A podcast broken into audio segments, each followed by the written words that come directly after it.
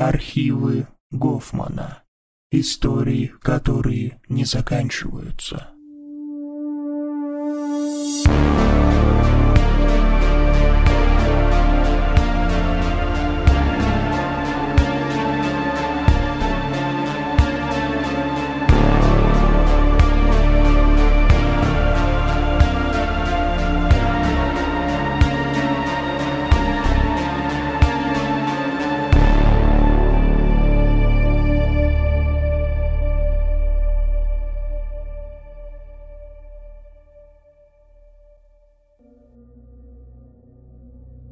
Полтора года назад без вести пропал мой двоюродный брат.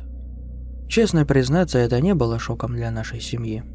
Как часто говорила моя мама, Егор ведет неправильный образ жизни.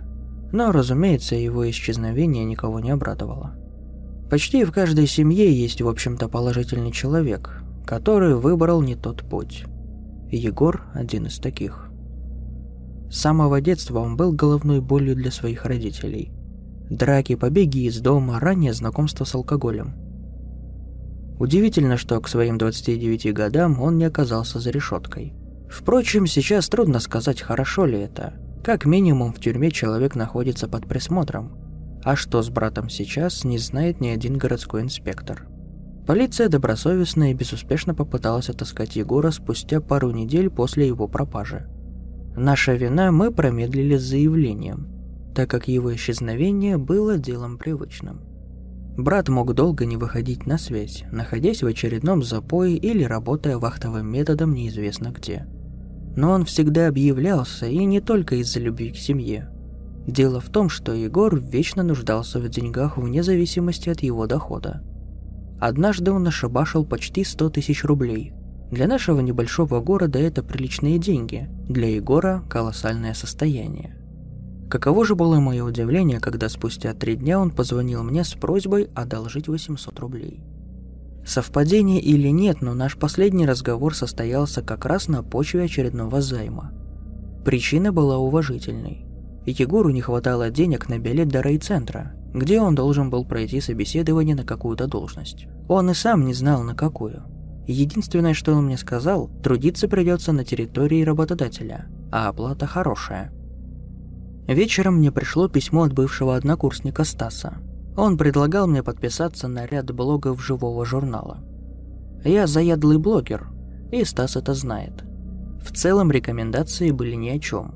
В одном из блогов были только баяны, другой был посвящен русскому рэпу, еще один модным течением. Но был блог, который меня очень заинтересовал. В нем безымянный автор рассказывал об участии в неком научном эксперименте – Пройдясь по нескольким записям, я понял, что анонимный автор – мой брат Егор. Манера письма, фирменные выражения, воспоминания – все в этом чтиве дышало им. Я выкладываю его записи как есть, без смысловых и орфографических исправлений. Обязательные записки. День первый. Меня заставляли записывать все, что со мной происходит. Типа это часть их исследования.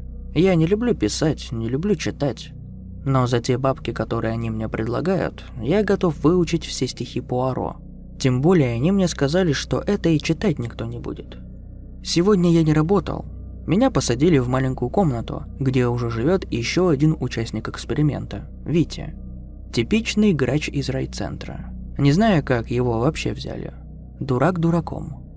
Весь вечер играли в козла. Он проиграл, да еще и с зайцами – он уже тут третий день, но чем занимается, не говорит. Это типа правило такое.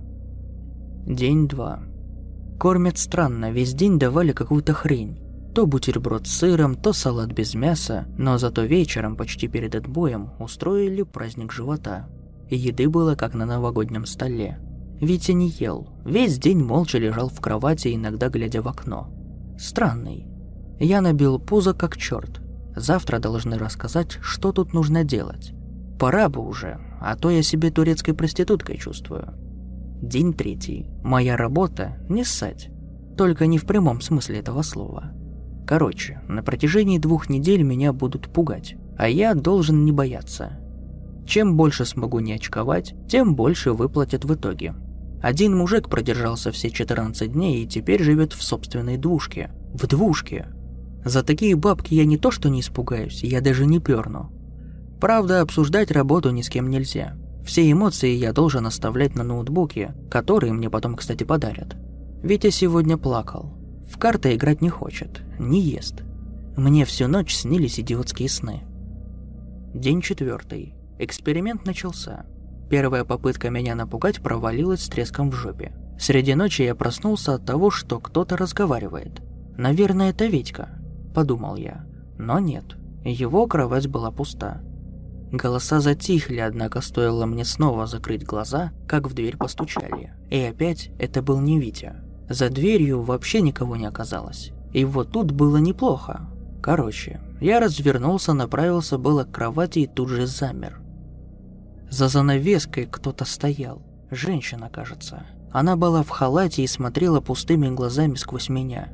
Недолго думая, я пошел к ней. Бабой меня не напугать. Когда я почти дотопал до занавески, дамочка истошно заверещала. На секунду я потерял ее из виду, а когда снова глянул в сторону окна, ее уже не было. Хороши черти.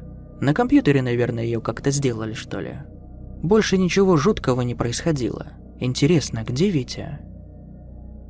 День пятый. Пугалки продолжаются. Только теперь они совсем никудышные. В общем, Сегодня меня кормили, типа человечиной.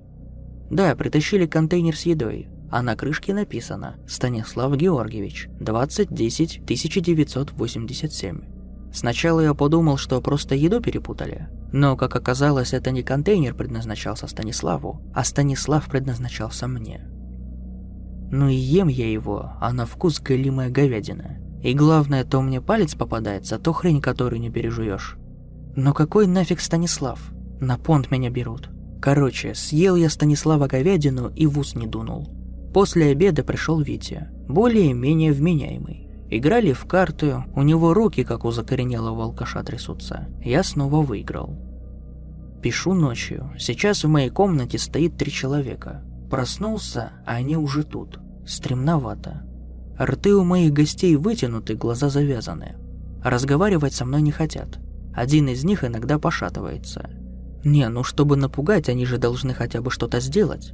А то стоят как истуканы, чего бояться-то? Витя спит, лягу и я. Тут я прерву цитирование дневника Егора. Помните, я писал, что ссылку на блог мне прислал однокурсник Стас? Если быть точнее, Станислав Георгиевич. Именно его якобы съел Егор. Стасик прекрасно знал о трагедии в нашей семье. Я заподозрил, что это розыгрыш. Не зная, зачем ему было нужно писать все это, я позвонил Стасу. Его телефон не отвечал. Впрочем, последний раз мы общались очень давно, и он мог просто сменить номер. Я перезвонил на домашний. Его мама Вероника Михайловна с болью в голосе сказала, что Стас пропал. Пропал больше года назад. День шестой. Сука, когда они успели? Проснулся весь в крови. Ну, якобы в крови. Так-то понятно, что это краситель. Это не страшно, это не кайфово. Пришлось отмываться и менять постельное белье. Сегодня кормили не Станиславом. Снова овощи. Станислав был гораздо вкуснее. Среди дня пришел Витя. Принес три бутылки водки. Весь день бухали. Витя косячит, сидит косячит. Заговорил о проекте. Мол, тяжело ему, боится не продержаться. Он так договорится, выпрут его оттуда без выплат и ноутбука. Лег спать, слишком напился. Проснулся от чавканья. Это капец. Я понял, почему Витя мутный такой. Он просто засланный казачок оказался. Его едят. На соседней кровати лежит Витя с пробитой грудиной, и в ней ковыряется ребенок, голый и покрытый пятнами. Что за больные ублюдки? Детей зачем к такому привлекать? Тем более голых. Подошел поближе. Мальчик зашипел на меня. У него лицо взрослой женщины. Близко не подпускает. После водки тошнит. Вырвало. Существо съело мою блевотину. Снова вырвало. Спать не могу. Смотрю, как потрошат Витю. День семь. Не помню, как я уснул. Проснулся в ужасном состоянии. Не могу понять почему, но на улице ночь. Остатки Вити лежат на кровати. Никто не убирает. Жрачку не несут. С момента пробуждения прошло 7 часов. На часах 16.23. Почему темно? Я задремал, пока я спал, принесли ужин. Снова дурачатся. Теперь мне надо есть человеческую руку. Поел, уснул. Они умеют пугать. Я пришел в себя посреди ночи. Витя смеется. Его куски на кровати уже начали попахивать. Но верхняя часть тела была почти не тронута. Вот она и нашла в данной ситуации что-то смешное. Ржет и смотрит на меня. Рот весь в крови. Это, видимо, робот какой-то, как в фильмах. Завели его, и он ржет. Больше ничего не может. Это мешает спать. Но я попытаюсь. Сука, снова проснулся от Витиного смеха. Он ржал, но уже в моей кровати. Открываю глаза, а его дикая морда смотрит прямо на меня и ржет. Упал с кровати, отошел к окну. Витя кричит. «Не уходи! Давай играть в карты!» В дверь застучали очень сильно. Я не хочу никому открывать. За окном танцует женщина, похожая на ту, которая стояла за занавеской.